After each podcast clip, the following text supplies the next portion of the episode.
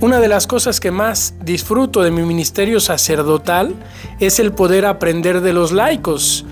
Esas experiencias que algunas veces he contado por aquí, en las que aprendo alguna lección, en las que salgo catequizado por el testimonio o por las palabras de un laico, de un hombre, de una mujer, de un joven, que me enseñan algo en este camino hacia la santidad. La semana pasada me sucedió una vez más. Estaba en uno de los colegios en los que ayudo por las mañanas. Entre semana me voy alternando para apoyar en tres colegios, alternando los días. Y una niña pidió hablar conmigo y mientras estaba platicando con ella, esta niña tendría unos 11, 12 años a lo mucho, me decía que a veces se sentía mal porque no sabía si estaba haciendo lo suficiente para caminar hacia el cielo porque no sabía si le estaba faltando algo más, alguna actitud mayor, algún esfuerzo mayor.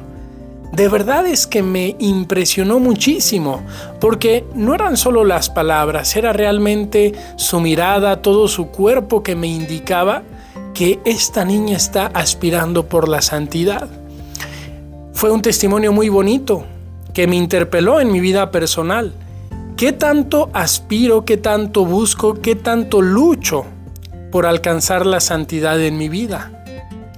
El Papa Francisco, en una de sus exhortaciones apostólicas, Gaudete et Exultate, decía lo siguiente, todos estamos llamados a ser santos, viviendo con amor y ofreciendo el propio testimonio en las ocupaciones de cada día, allí donde cada uno se encuentra. El Señor nos quiere santos y no espera que nos conformemos con una existencia mediocre, aguada o licuada. Qué frase tan hermosa del Papa Francisco, tan llena de simbolismo cuando habla de no conformarnos con una existencia mediocre, aguada o licuada. Y creo que estos testimonios de laicos, de niños, de niñas, de jóvenes, nos deberían impulsar y motivar a volver a aspirar por la santidad. A veces escucho en muchas personas adultas comentarios poco esperanzadores. ¿Dónde está la juventud? Los jóvenes de hoy. Pues aquí está también la juventud. ¿Cuántos testimonios me encuentro tan positivos de jóvenes que están realmente buscando la santidad.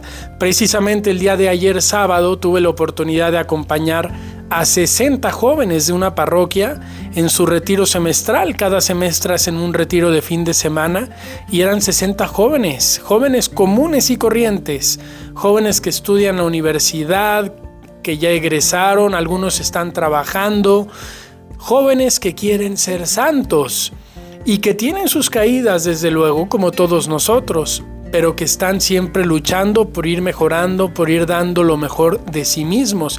Y así como este retiro al que fui el día de ayer, cada fin de semana tengo la oportunidad, casi todos los fines de semana, de ir a retiros de grupos distintos. Y de verdad es que veo con mucha esperanza a los jóvenes de hoy.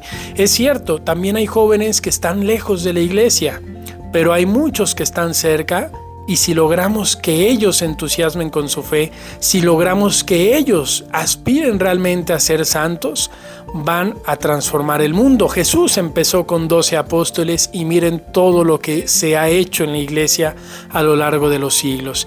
Queridos amigos, que el testimonio de esta niña que se cuestionaba si estaba haciendo lo suficiente para ser el camino hacia la santidad, para lograr esa santidad a la que ella se siente llamada, nos interpele, nos estimule también a nosotros a querer ser santos, a querer poner orden en nuestra vida, a querer desterrar ya de nuestro corazón algún defecto, algún vicio que sabemos no nos conviene que sabemos nos está dañando en nuestra vida personal, en nuestra vida familiar, que vayamos poniendo paso a paso aquello que Dios nos va pidiendo para lograr esta santidad, que no es algo aburrido.